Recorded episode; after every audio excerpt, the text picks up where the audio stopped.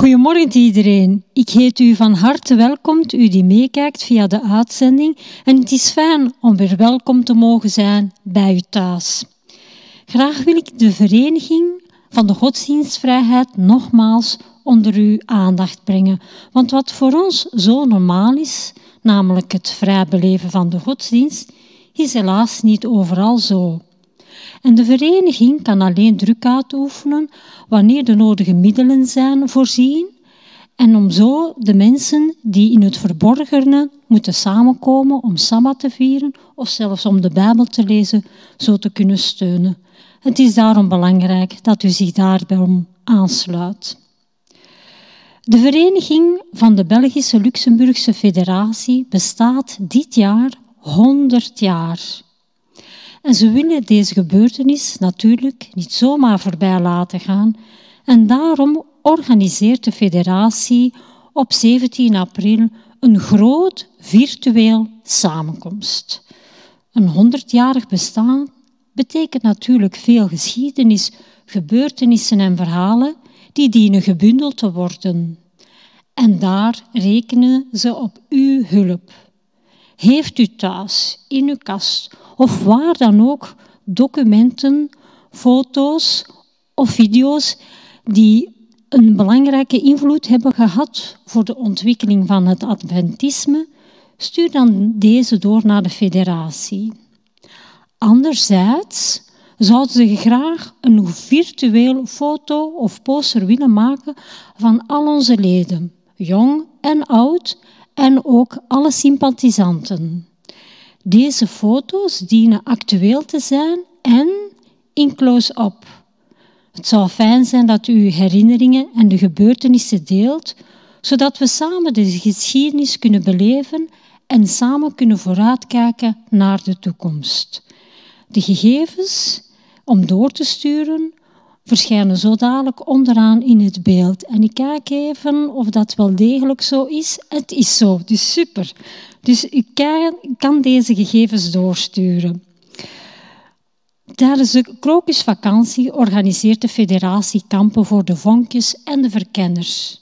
Helaas, omwille van de pandemie en de aangepaste maatregelen van de overheid tot één maart, die de activiteiten met overnachtingen verbiedt, hebben de Adventjeugdstafmedewerkers uh, tot hun spijt vastgesteld dat het onmogelijk is om deze kampen van veertien tot zeventien februari te laten doorgaan. Nu, alle medewerkers van de Adventjeugd danken de ouders voor hun vertrouwen en zullen in de komende dagen het bedrag terugstorten. Het is natuurlijk heel jammer voor onze kinderen. Ze hebben er naar uitgekeken. En toch, het wordt beter. Houd moed en heb vertrouwen. Ik wens u allen een fijn en gezegende Sabbat. Ik wil u graag voorlezen uit een psalm. De, he- de hemel getuigt van Gods grootheid. Het gewelf verkondigt wat Hij heeft gemaakt. De ene dag geeft het door aan de andere en de ene nacht maakt het bekend aan de volgende. Het is een taal zonder woorden en geluiden hoort men niet. Toch gaat hun stem over heel de aarde. U dringt hun taal door tot in de uithoeken. De richtlijnen van de Heer zijn volmaakt en ze geven levenskracht. Wat de Heer afkondigt, is betrouwbaar. Het maakt de onervarene wijs. Wat de Heer beveelt, is juist. Het is een bron van vreugde. Wat de Heer gebiedt, is zonneklaar. De ogen gaan ervan stralen. Het woord van de Heer is zuiver. Altijd blijft het gelden. De uitspraken van de Heer zijn betrouwbaar. Hun juistheid valt niet te betwisten. Ze zijn begerenswaardiger dan goud, dan het allerzuiverste goud. Ze zijn zoeter dan honig, dan honig zo uit het rad. Zullen we samen bidden en onze hoofd buigen. Ja, lieve Vader in de hemel, u bent een geweldige God en wij willen u eer brengen, want u bent onze enige levende God. En tot op vandaag bent u bij ons en dat is enorm lang. Dank u, Vader, dat u met liefde naar ons omkijkt en dat u zorg voor ons draagt. Vader, en wij houden daarom van u. Vader, wilt u vandaag op deze Sabbat als eregast hier in ons midden zijn. En zegen ook de woorden van Jozef, die zo dadelijk de overdenking zal brengen. En mogen deze woorden ons verkwikken en bemoedigen en inzicht te geven in het woord dat u ons heeft gegeven. Vader, wij willen u ook vragen dat u bij ons bent, bij de zieken, in lichaam of geest of wat dan ook. Vader, strek uw genezende hand over hen uit en vergeef ons allen wat we fout hebben gedaan. Vader, we willen u ook vragen dat wij verder op u mogen vertrouwen. In uw vertrouwen ook de kracht vinden om dagdagelijks door te gaan en om alle dagen tijd voor u vrij te maken.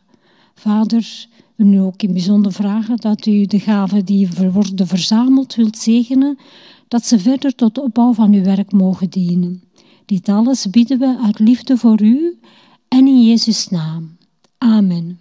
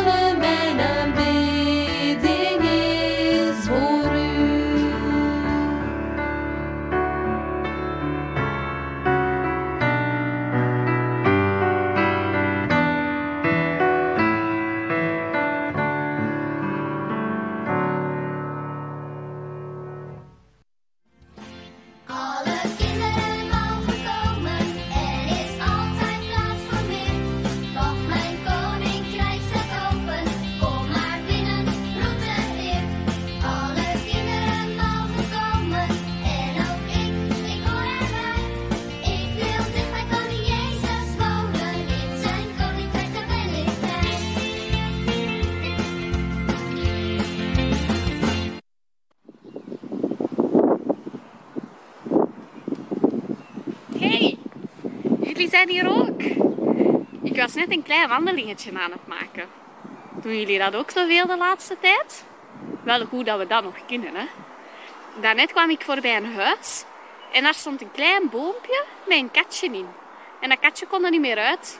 Dus ik heb het katje eruit gehaald zodat hij terug verder kon gaan spelen. En toen ik daarna verder aan het wandelen was, moest ik eigenlijk denken aan een Bijbelverhaal dat daar wel bij past.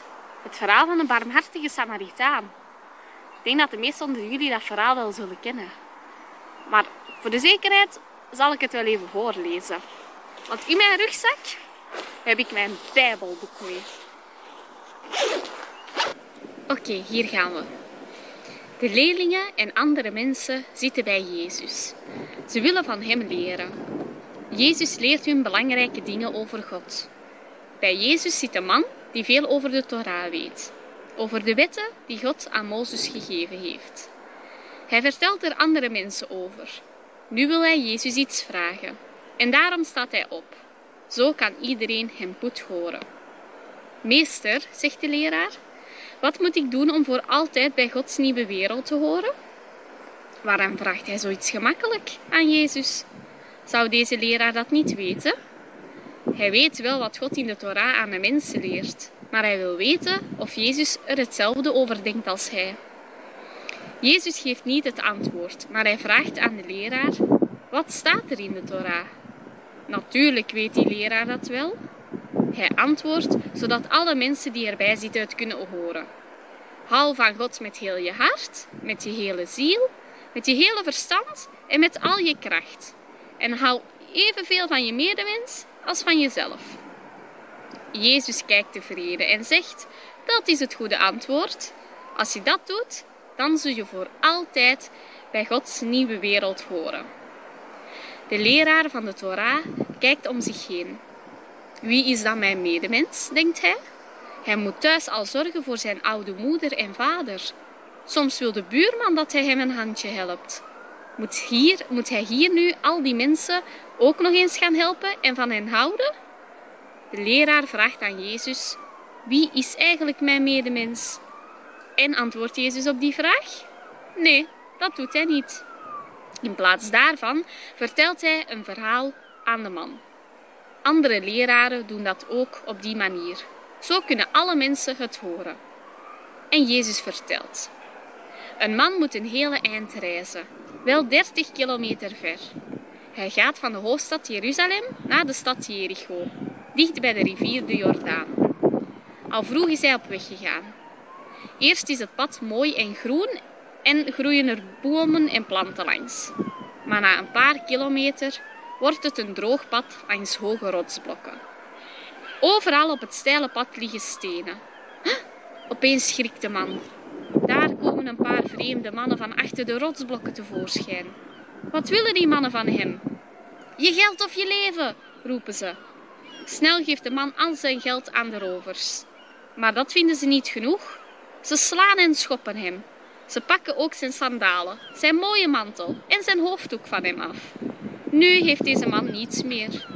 Met het gestolen geld en de gestolen spullen gaan de rovers er snel vandoor. Ze laten de gewonde man half dood op het pad liggen. Na een poos daalt er een priester het steile pad af. Hij heeft in de tempel in Jeruzalem gewerkt en hij gaat nu naar huis in Jericho. Langs de kant van de weg ziet hij de gewonde man liggen. Zal ik hem helpen?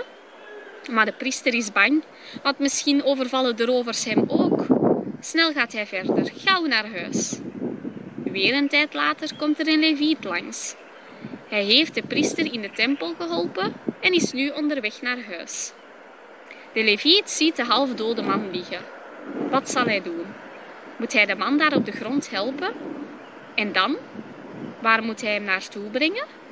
Hij is te voet en hij kan de man toch niet een hele eind naar de volgende her- herberg dragen. Daar is hij veel te moe voor. En hij wil graag naar huis. Iemand anders zal de gewonde man wel helpen, denkt hij. Snel gaat de leviet ervan door. Wat nu? Straks wordt het donker en begint de nacht. Zal er nog wel hulp komen voor die gewonde man? Na een tijd komt er een reiziger langs. Het is een Samaritaanse man. Samaritanen en Joden kunnen niet zo goed met elkaar opschieten. Hij heeft vanuit zijn land een lange reis gemaakt tot in Jeruzalem. Nu is hij op het steile pad onderweg naar de stad Jericho. Als hij de gewonde man langs het pad ziet liggen, stapt hij van zijn ezel af. Hij kijkt naar de man die daar op de grond ligt en hij krijgt meteen medelijden met hem. Hij knielt naast de gewonde man die kreunt van de pijn. Ik zal je helpen, zegt de Samaritaanse man. Hij pakt wijn uit zijn tas en maakt de wonden schoon met wijn. Ook neemt hij olie en doet die op de wonden. Zo heeft de man minder pijn. Als de Samaritaan daarmee klaar is, doet hij een verband op de wonden. Wat is die arme man blij. De Samaritaan tilt hem op zijn ezel en brengt hem naar een herberg. In de herberg blijft de Samaritaan voor de man zorgen. Hij bestelt eten voor hen beiden. Aan de herbergier, de eigenaar van de herberg, vraagt hij een plaats voor hen om te slapen. 's Ochtends moet de Samaritaanse man verder reizen. Hij spreekt met de herbergier af en zegt: wil jij goed voor deze gewonde man zorgen? Hier is geld. Als het niet genoeg is, dan geef ik je later meer geld. Dat doe ik als ik op mijn terugreis hier weer kom logeren. Jezus is klaar met zijn verhaal. De leraar, de leerlingen en de mensen hebben goed geluisterd. Wat denk je? Vraagt Jezus aan de leraar die voor hem staat. Wie is in dit verhaal de medemens van de gewonde man? De priester, de leviet of de Samaritaan? De man die voor de gewonde man zorgde, antwoordt de leraar. Je hebt goed geantwoord, zegt Jezus. Ga nu maar naar huis en doe jij voortaan ook maar net zoals de Samaritaan heeft gedaan. Zo, begrijpen jullie nu waarom ik het katje daarnet heb geholpen? Als jullie iemand kunnen helpen, moet je dat ook gewoon doen. Voor zover het kan natuurlijk. Zo, ik ga nog een beetje wandelen. Tot de volgende keer. Dag!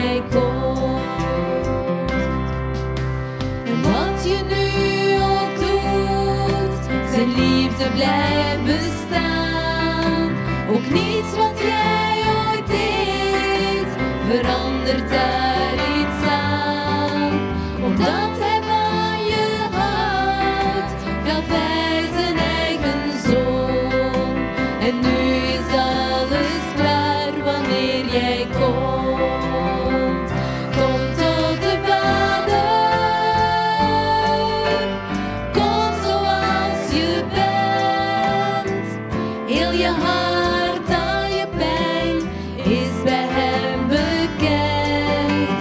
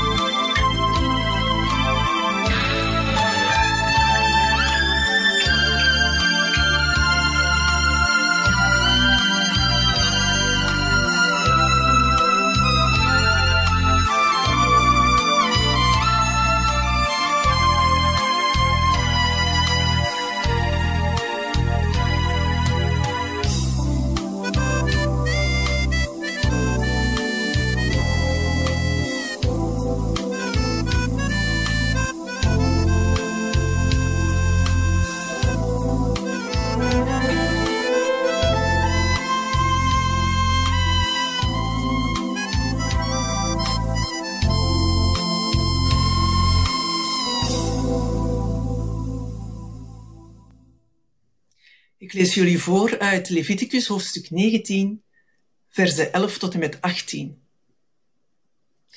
Steel niet, lieg niet en bedrieg je naaste niet. Leg geen valse eed af als je bij mijn naam zweert, want daarmee ontwijd je de naam van je God. Ik ben de Heer. Beroof niemand en pers een ander niet af. Betaal een dagloner zijn loon nog op dezelfde dag uit. Spreek geen vloek uit over een dove en plaats geen obstakel voor de voeten van een blinde. Toon ontzag voor je God. Ik ben de Heer. Wees niet partijdig wanneer je recht spreekt. Trek onaanzienlijke niet voor en zie machthebbers niet naar de ogen. Spreek rechtvaardig recht over je naasten. Breng het leven van een ander niet in gevaar door lasterpraat over hem rond te strooien. Ik ben de Heer. Wees niet haatdragend. Als je iemand iets te verwijten hebt, roep hem dan ter verantwoording en laat niet omwille van een ander schuld op je door je te wreken of wrok te blijven koesteren. Heb je naaste lief als jezelf. Ik ben de Heer. Goedemorgen iedereen. Ik wil graag met u lezen in Eerste Thessalonicenzen, het hoofdstuk twee, de verzen zes tot negen. Wij zochten ook geen eer van mensen, niet van u, ook niet van anderen, hoewel wij, als apostelen van Christus, u tot last hadden kunnen zijn. Maar we zijn in uw midden vriendelijk geweest, zoals een voedster haar kinderen koestert. We waren zo vol verlangen naar u, dat we graag met u niet alleen het evangelie van God wilden delen, maar ook onszelf.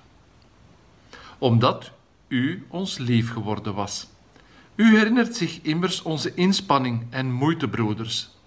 Want terwijl wij dag en nacht werkten om niemand van u tot last te zijn, hebben wij u het evangelie van God gepredikt.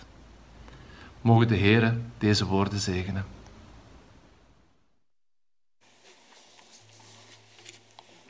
Goedemorgen, broers en zusters. Het is mij een geweldig genoegen om deze morgen hier voor u te mogen staan. Eerlijk gezegd, ik sta voor een lege zaal. Enkel mijn vrouw uh, zit hier. Uh, maar ik weet dat er natuurlijk heel veel kijkers zijn via de livestream. Heel veel kijkers in België, Nederland en in de rest van Europa. En die kijken natuurlijk heel erg naar uit dat inderdaad de coronamaatregelen drastisch worden teruggeschroefd. En wij terug in grote getalen hier aanwezig kunnen zijn. Deze ochtend wil ik uh, graag stilstaan bij een uh, toch wel zeer bekende vraag. Wie is mijn naaste? In het evangelie van Lucas kunnen we lezen dat deze vraag afkomstig was van een schriftgeleerde. Hij had het ongelooflijke voorrecht om die vraag rechtstreeks aan de Heer Jezus te kunnen stellen. En soms zou ik dat ook wel willen, dat wij inderdaad onze moeilijke vragen die we soms hebben, dat we die rechtstreeks in levende lijven aan onze Heer Jezus zouden kunnen stellen. En ik moet eerlijk bekennen dat ik het ook wel een lastige vraag vind om op te antwoorden. In ons dagelijks taalgebruik zullen we het woord naaste nauwelijks gebruiken. Het is zo'n typisch woord dat wordt gebruikt in een bijbelse context. Voor bijbelkenners is het een welbekend begrip. Maar voor mensen die niet zo vertrouwd zijn met de Bijbel, vragen we toch wel voor een beetje meer uitleg. Vreemd genoeg was het nu net een schriftgeleerde die die vraag aan Jezus stelt. En een schriftgeleerde, daar mag je toch van verwachten dat hij de Oudtestamentische geschriften en de Torah door en door kent. En dan gaat het zeker, zeker in dit geval waar het gaat over een woordje dat er toch wel redelijk frequent in voorkomt. Het Hebreeuwse woord dat gebruikt wordt is rea. Het komt ongeveer een honderddrieënzeventigtal keren voor in het Oude Testament, waaronder ook in de Tien Geboden. Zo staat er daar, gij zult geen vals getuigenis spreken tegen uw naaste. Rea staat er. Je zult niet begeren uw naaste vrouw, ook niet zijn dienstknecht, nog zijn dienstmaagd, of zijn rund of zijn ezel, nog iets van wat van uw naaste is. Straks heeft Nicole ook al een stukje gelezen uit Leviticus. En daar vinden we ook rea terug, naaste. Een paar fragmenten neem ik hier nog uit. Gij zult uw naaste niet afpersen, gij zult niet roven, gij zult uw naaste niet naar het leven staan en gij zult uw naaste lief hebben als uzelf. Dat laatste natuurlijk een heel bekende gebod uit de Bijbel. Nu, in onze Nederlandse vertaling van de Bijbel wordt het Hebreeuwse woord rea meestal vertaald door naaste, ook wel door een vriend of elkander of een metgezel. In Engelse vertalingen zul je eerder het woordje neighbor terugvinden of in het Frans voisin, wat wij dan vertalen als gebuur. Nu, heel interessant voor deze studie... En, uh, is, en ook voor deze, voor deze studie inderdaad, is het, uh, het feit dat rea afgeleid is van het werkwoord ra'a. En ra'a, dat werkwoord betekent weiden, hoeden, ook wel voeden of ver, vergezellen. Het zijn typisch de activiteiten die we terugvinden bij een herder. Het wordt dan ook meteen duidelijk dat de vraag van die schriftgeleerde nog niet zo'n gekke vraag is. Die vraag, wie is mijn naaste, zouden we net zo goed kunnen lezen als wie is nu eigenlijk mijn herder?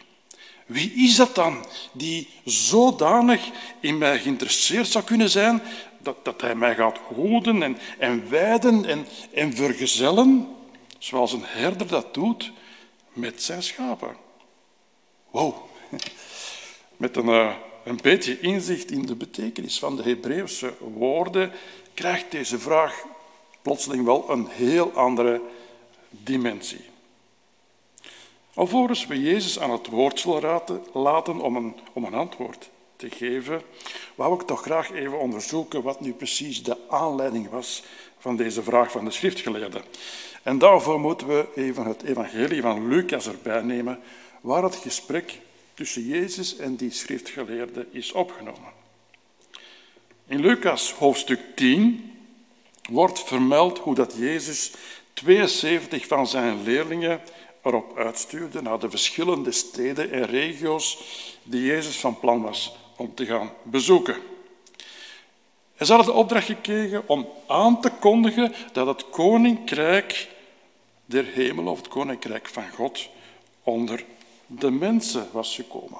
In sommige vertalingen staat er, het is bereikt of nabijgekomen, maar in wezen staat er in de grondtekst dat inderdaad het Koninkrijk van God reeds gekomen is. Dat het onder de mensen is. Het is niet iets voor de nabije toekomst, maar het is er al. Nu, het diepste verlangen van elke Jood is om dicht bij God te kunnen zijn. En dat was natuurlijk ook al het geval in de Hof van Eden. Nu, hun drang om dicht bij God te kunnen zijn, drijft hen er dan ook naartoe om regelmatig naar de tempel te gaan in Jeruzalem. Want daar woont God. En in die nabijheid van de tempel, als ze daar in de buurt zijn, hebben ze dan ook het gevoel om dicht bij God te zijn. Nu is de blijde boodschap, het evangelie van het Koninkrijk van God, dat betekent eigenlijk dat er geen barrière meer is tussen God en de mensen. In plaats van naar God te moeten gaan, naar die tempel, is God nu naar hen toegekomen. En de discipelen kregen ter ondersteuning van deze boodschap verregaande bevoegdheden. Zoals het uitdrijven van boze geesten, van demonen en ook het genezen van zieken. Alles wat ze zullen doen, zullen ze in de naam van Jezus doen. Zowel die blijde boodschap verkondigen en ook alle bijbehorende goede werken zullen ze namens Jezus doen. Jezus zegt, wie naar jullie luistert, luistert naar mij. En wie jullie afwijst, die wijst mij ook af. En wie mij afwijst, wijst hem af die mij gezonden heeft. Neem deze gedachte zeker mee voor het goed verstaan van het verder verloop van deze studie. In alles, maar dan ook alles wat de discipelen doen, vertegenwoordigen zij de Heer Jezus. Nu, na hun reis door het ganse land, komen de tweeënzeventig discipelen terug naar Jezus. En ze zijn enorm uitgelaten en enthousiast. Ze zijn inderdaad uitgelaten van vreugde, omdat ze zelfs demonen hebben kunnen onderwerpen. Toen deze hoorden dat ze namens Jezus waren opgetreden. Nu is Jezus natuurlijk ook enorm blij met dit goede nieuws. Maar hij wijst de discipelen er toch op dat er nog iets veel belangrijker is om blij over te zijn. Hij zegt, verheug jullie er niet zo over dat de geesten zich onderwerpen aan, aan jullie, maar verheug je vooral omdat jullie naam is opgetekend in de hemel. Ze staan als het ware genoteerd in het rijksregister van het Koninkrijk van God. Met andere woorden, waar ze inderdaad het meeste blij mogen voor zijn, is dat ze nu deel uitmaken van dat Koninkrijk van God. De boodschap die ze brachten naar al die mensen was natuurlijk ook voor henzelf van toepassing. En het is op dat moment dat die schriftgeleerde op het toneel verschijnt. Hij heeft gehoord dat die namen van die discipelen genoteerd staan in de hemel, dat ze erbij horen. En natuurlijk is hij ook wel geïnteresseerd, net als elke andere Jood, om er ook bij te kunnen horen. En hij vraagt natuurlijk aan Jezus hoe dat kan geregeld worden. Hij zegt, meester, wat moet ik doen om deel te krijgen aan het eeuwig leven? Nu, eeuwig leven, dat is weer zo'n typische Bijbelse uitdrukking die om een woordje uitleg vraagt. Het betekent veel meer dan voor altijd blijven leven of, uh, of nooit meer te sterven. In essentie gaat het erover om voortdurend bij God te kunnen zijn. En het is inderdaad uh, wel bekend, het hogepriestelijk gebed, je hebt er al zeker van, van gehoord. In dat hogepriestelijk gebed van Jezus legt Jezus het principe heel mooi uit. En hij zegt, het eeuwig leven, dat is dat zij u kennen. En met kennen bedoelt hij beleven, ervaren, de enige ware God en hem die u gezonden heeft, Jezus Christus. Nu, de schriftgeleerde verlangt er natuurlijk ook zeer sterk naar om diezelfde God te kunnen beleven, om die te kunnen ervaren. Maar wat moet hij er dan wel voor doen om dit mogelijk te maken? En Jezus die antwoordt de schriftgeleerde, wat staat er in de wet geschreven? Wat leest u daar? Vreemde reactie. Jezus vindt ook zeer vreemd dat een schriftgeleerde die de Torah door en door kent, dat die man niet zelf het antwoord weet op die vraag. Het antwoord staat immers in de Torah geschreven. Hij vraagt dus de schriftgeleerde om een antwoord te geven op zijn eigen vraag. Nu, die wetgeleerde heeft daar niet zoveel moeite mee. En hij gaat inderdaad antwoorden met het volgende. Hij zegt, ja, ten eerste, in de Torah staat, heb de Heer uw God lief, met heel uw hart en met heel uw ziel en met heel uw kracht en met heel uw verstand. Ja, en wat lees ik ook in de Torah, dat is, en heb uw naaste lief als uzelf. Hij heeft er dus geen moeite mee om die twee belangrijkste geboden van de Torah op te noemen. Het eerste gebod komt voor in Deuteronomium zes en het andere in Leviticus negentien.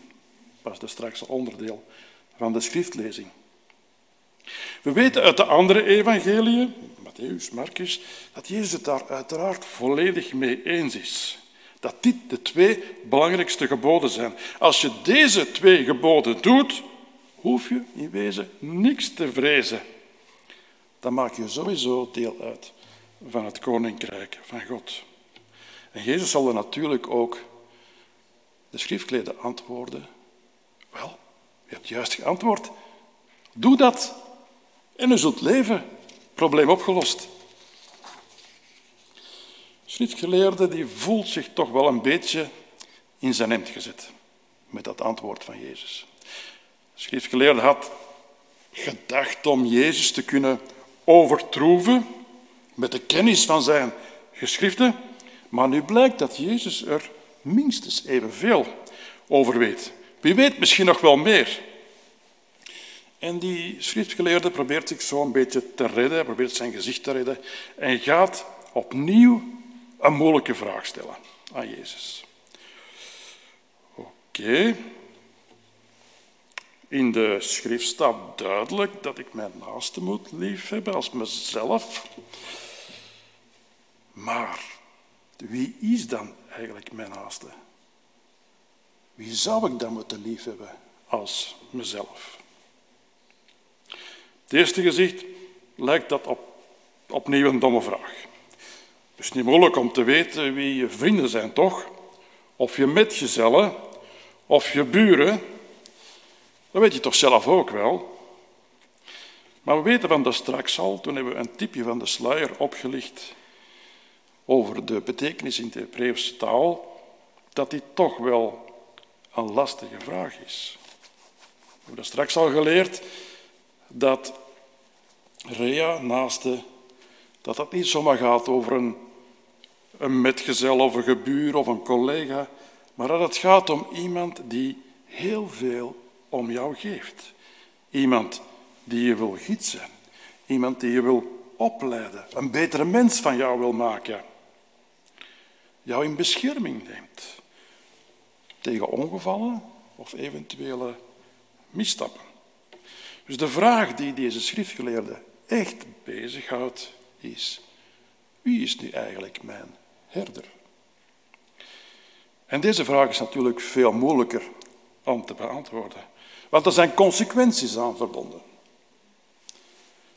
Je moet namelijk die naaste, die herder, lief hebben, zoals je jezelf lief hebt.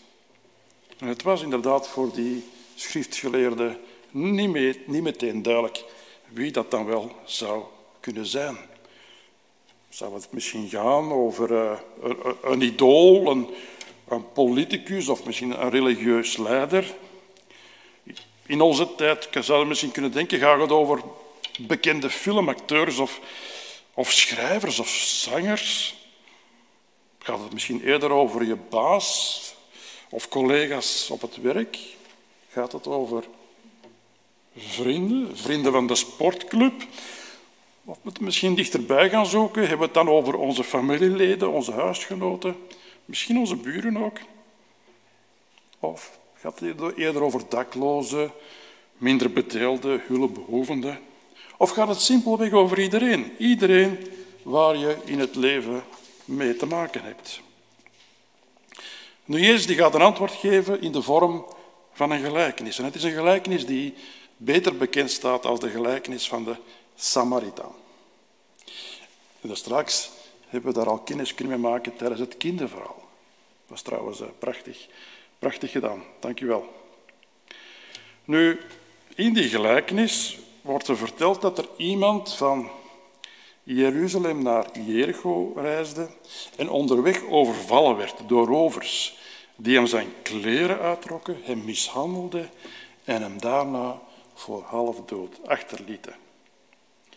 Nu, als we de schriftlezing van daarnet erbij nemen, het boek Leviticus, valt het je meteen op dat zowat alle geboden betreffende de behandeling van je naaste hier overtreden werden. Je zult je naaste niet afpersen. En eigenlijk staat er, je zult je naaste geen geweld aandoen. Je zult je naaste niet naar het leven staan, stond er in Leviticus. En je zult je naaste lief hebben als jezelf. Het is duidelijk dat de rovers deze reizigers niet behandeld hebben als hun naaste. Ze zijn zowat met alle geboden in de overtreding. En als je het bekijkt vanuit het standpunt van het slachtoffer hier, kan je hem ook niet kwalijk nemen dat hij de rovers niet zal liefhebben. Die rovers voldoen zeker niet aan de criteria van een herder. Dus het eerste deel van deze gelijkenis is zeer goed te begrijpen. Iedereen snapt het wel. Nu, daarna passeert er toevallig een priester, gevolgd door een leviet. Het zijn beide figuren die heel belangrijk zijn binnen de Joodse maatschappij. Ze hebben een belangrijke functie. Ze functioneren in de tempel, de tempel natuurlijk waar, waar God woont. En doordat ze regelmatig dicht bij God zijn, genieten zij ook zeer veel aanzien. Hun taken worden vastgelegd in de Torah. Net als de schriftgeleerden waren zij ook enorm onderlegd in de schriften en voerden zij hun opgelegde taken ongetwijfeld zeer nauwkeurig uit. Maar als het slachtoffer bemerken, ja, als het slachtoffer bemerken zou je natuurlijk ook wel verwachten dat juist deze mensen onmiddellijk hulp gaan bieden. Maar dat zijn modelpersonen. Dus je kijkt ernaar op en je denkt dat zij wel het beste gaan doen. Maar dat gebeurt niet. Bij het zien van de dodelijk gewonde reiziger lopen ze langs een hele grote omweg erom langs en schenken er verder geen aandacht aan. Dit is best wel confronterend wat Jezus hier vertelt. Een heel chockerende situatie. En uh, dat was het zeker ook voor de, voor de schriftgeleerden die die vraag had gesteld. Wie is mijn naaste? Hij had echt wel verwacht dat die priester en die leviet, waar hij ook natuurlijk heel sterk naar opkeek, dat die die reiziger wel zouden helpen. Wat mij vooral opvalt is dat beide figuren in wezen een enkel gebod van de Torah hebben overtreden. Ze hebben deze reiziger geen geweld aangedaan, hem ook niet beroofd, ze hebben hem ook niet gedood. Er staat trouwens nergens expliciet in de Torah dat je een slachtoffer in nood zou moeten helpen. Er staat wel iets in over dieren, maar niet over mensen. Tot zover gaan ze voor de wet vrijheid. Er is echter nog wel dat andere, dat enorm belangrijke gebod. Gij zult uw naaste liefhebben als uzelf. Dat is wel een groot probleem met de toepassing van deze wet. Je gaat natuurlijk deze wet enkel toepassen op iemand die jij beschouwt als je naaste. En dat is natuurlijk voor interpretatie vatbaar. Het is duidelijk dat de priester en de leviet het slachtoffer niet beschouwden als hun naaste. Hij, hij behoorde waarschijnlijk niet tot hun vriendenkring. Het was ook niet echt iemand waar ze naar opkeken of veel respect voor hadden. Dus hoefden ze hem ook niet lief te hebben en lieten ze hem aan zijn lot over. Het wordt meer en meer duidelijk dat die vraag van die schriftgeleerden toch wel enorm belangrijk is. Wie is nu eigenlijk mijn naaste? Want de broodnodige, liefdevolle hulp zal volledig afhangen van wie je al of niet beschouwt als je naaste. De gelijkenis van de barmhartige Samaritaan die krijgt een, een verrassende wending. Er komt hulp van iemand. En hulp van iemand waar je totaal niet zou van verwachten. Het is een Samaritaan die hulp zal bieden. Het contrast met de priester en de leviet kon haast niet groter zijn. De priester en de levieten waren volkshelden. Idolen waar iedereen naar opkeek. Voor de Samaritanen hadden de Joden de hoogst denkbare minachting en afschuw. Toch zal deze Samaritaan tegen alle verwachtingen in hulp bieden aan die reiziger. En niet een klein beetje. Hij zal tot het uiterste gaan om die zwaargewonde reiziger er terug bovenop te helpen. De Samaritaan wordt gedreven door medelijden. Nu, als we de Griekse tekst erbij nemen, is dat een enorm sterke uitdrukking, medelijden hebben. Er staat letterlijk dat de ingewanden in beweging waren. Wij vertalen het als medelijden. Maar ik vind dat veel sterker nog. Als uw ingewanden in beweging zijn, dan is heel uw lichaam ervan aangedaan van wat er daar gebeurt. En dat was het ook. Wat er gebeurde bij die Samaritanen, zij die gewonde reiziger zag. En dit gevoel in hem dreef hem om die gewonde man te verzorgen. Niet alleen te verzorgen, hij zet hem ook op zijn rijdier. Misschien was het wel een kameel, zoals u kunt zien op het plaatje. En hij bracht hem naar een herberg waar hij nog verder voor hem zorgde. De volgende dag gaf hij zelfs geld aan die herbergier, zodat hij daar nog zeker twee dagen mee voortkwam om verder die reiziger te verzorgen. Wat een boeiende, wat een mooie gelijkenis. Met zo'n prachtige afloop, een happy end. En ongetwijfeld was ook de schriftgeleerde zeer aangedaan van dit prachtige verhaal. En Jezus maakt van dit moment van bezinning gebruik om, net zoals de eerste keer bij de eerste vraag, nu ook die tweede vraag door de schriftgeleerde zelf te laten beantwoorden. De vraag was dus, wie is mijn naaste? En Jezus die zegt tegen de schriftgeleerde, wel, wat denk je nu zelf wat het antwoord is? Wie van deze drie reizigers, wie van deze drie is volgens u de naaste geworden van het slachtoffer?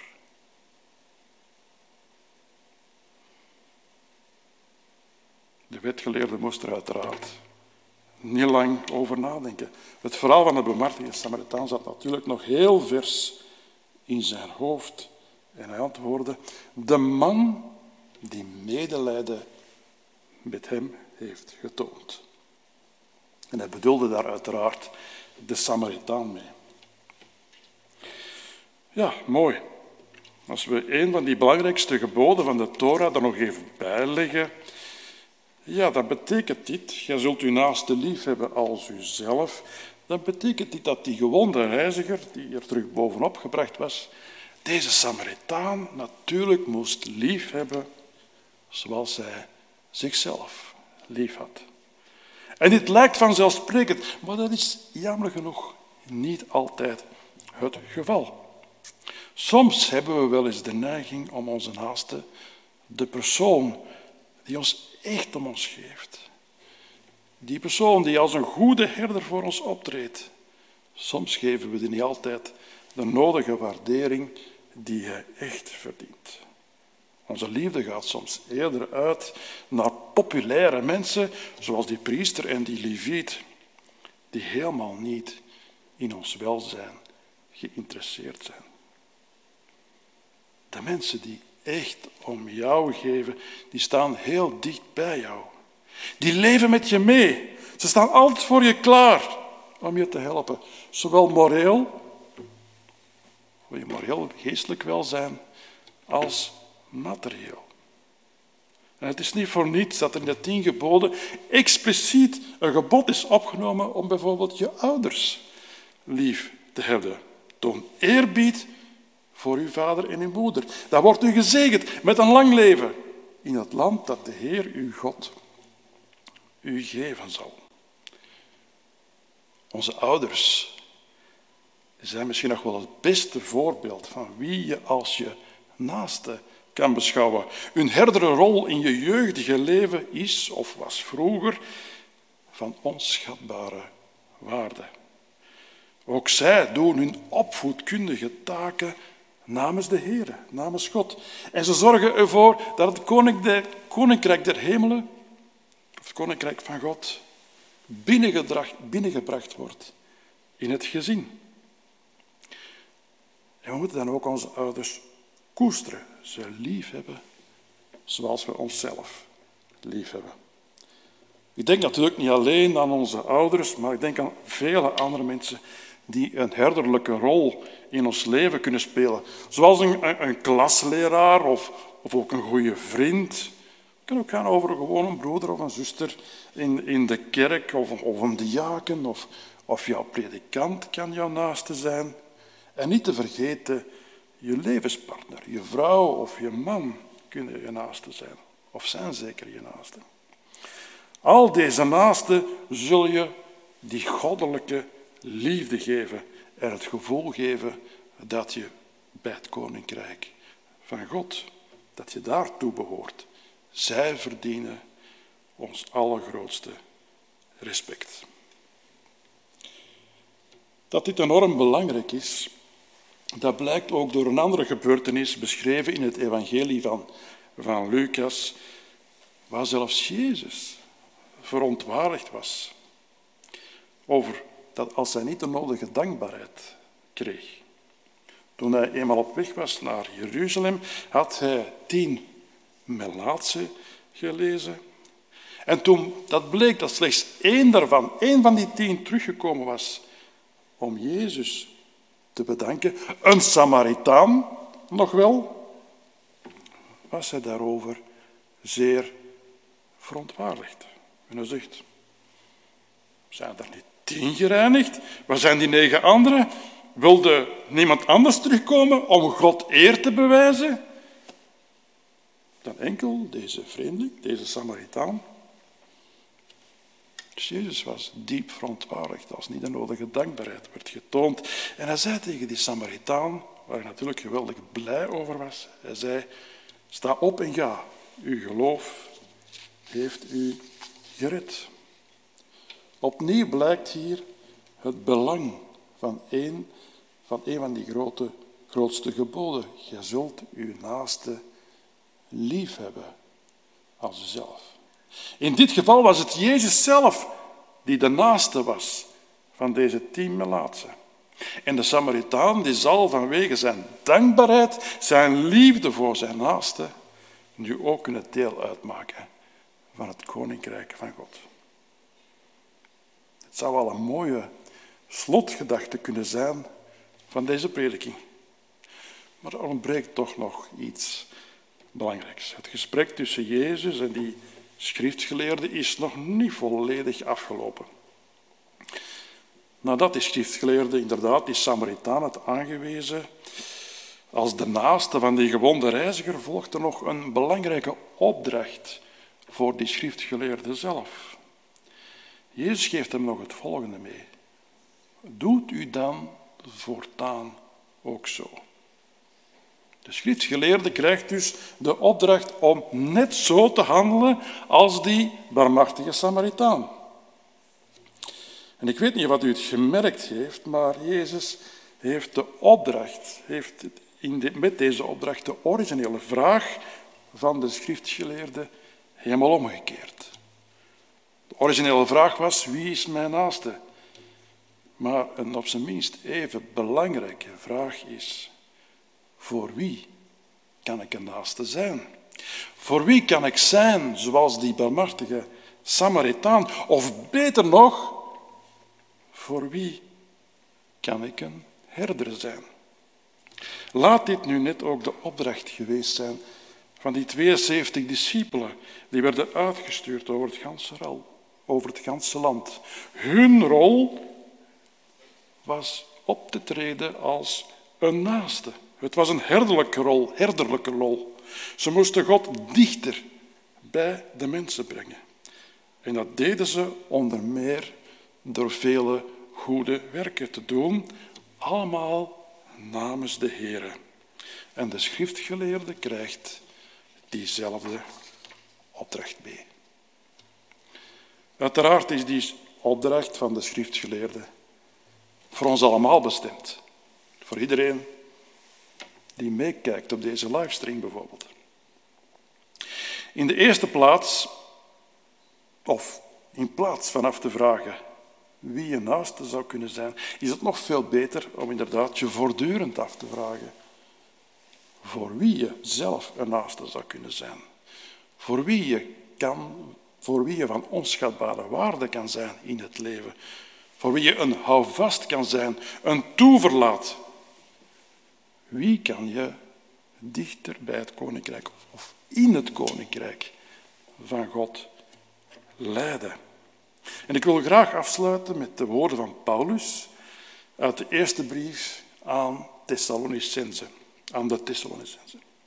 En Paulus had het uiteraard heel goed begrepen, hoe hij een naaste kon zijn voor de christenen in de gemeente van Thessaloniki. En hij zegt daar in zijn brief: we hebben niet geprobeerd de gunst van mensen af te dwingen. Niet bij u en ook niet bij anderen. Hoewel we ons als apostelen van Christus hadden kunnen laten gelden. Met andere woorden, we hebben ons niet gedragen zoals die priester en die leviet in het verhaal van de bemartige Samaritaan. En nu komt er iets geweldig prachtigs. Wat hebben ze dan wel gedaan? Maar we zijn u tegemoet getreden met de tederheid van een voedsel, voedster, die haar kinderen koestert. In die gezindheid, vol liefde voor u, waren we niet alleen bereid u te laten delen in Gods evangelie, in die blijde boodschap, maar ook in ons eigen leven. Zo dierbaar was u ons geworden. Beste broeders en zusters, deze ochtend geef ik u diezelfde opdracht weer die de Heer Jezus gaf aan die schriftgeleerden. Doe dit op gelijke wijze, zoals die bemartige Samaritaan of zoals Paulus het hier beschreven heeft. Amen.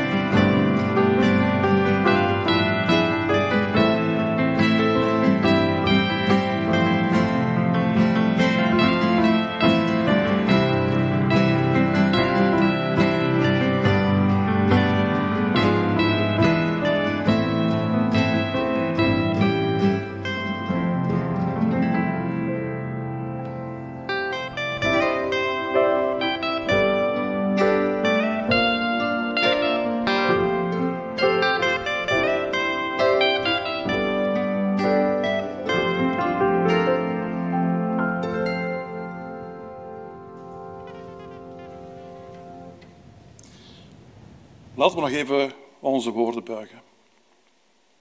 Onze hoofden buigen. Grote God en hemelse Vader. Wat is het een grote eer dat wij die opdracht van u gekregen hebben. Dat we namens u mogen spreken. Dat wij uw afgevaardigden mogen zijn. In die hoedanigheid willen we ook graag die blijde boodschap, het evangelie van het Koninkrijk der Hemelen, graag doorgeven aan de mensen rondom ons.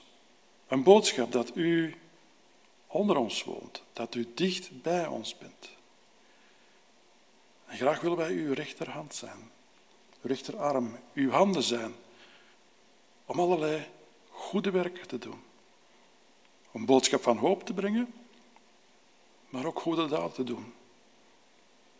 Mensen plezier geven, vreugde geven, een houvast zijn voor anderen. Een toeverlaat. We willen mensen gidsen en op het rechte pad houden. Graag willen we die herderlijke rol vervullen. De rol die je naaste moet zijn. Heer, we beseffen dat we dat allemaal niet alleen kunnen. Wij kunnen dit enkel als jij ons sterkt en steunt daarbij. Maar we zijn van goede wil. Heere, wij danken u daarvoor in de naam van Jezus. Amen.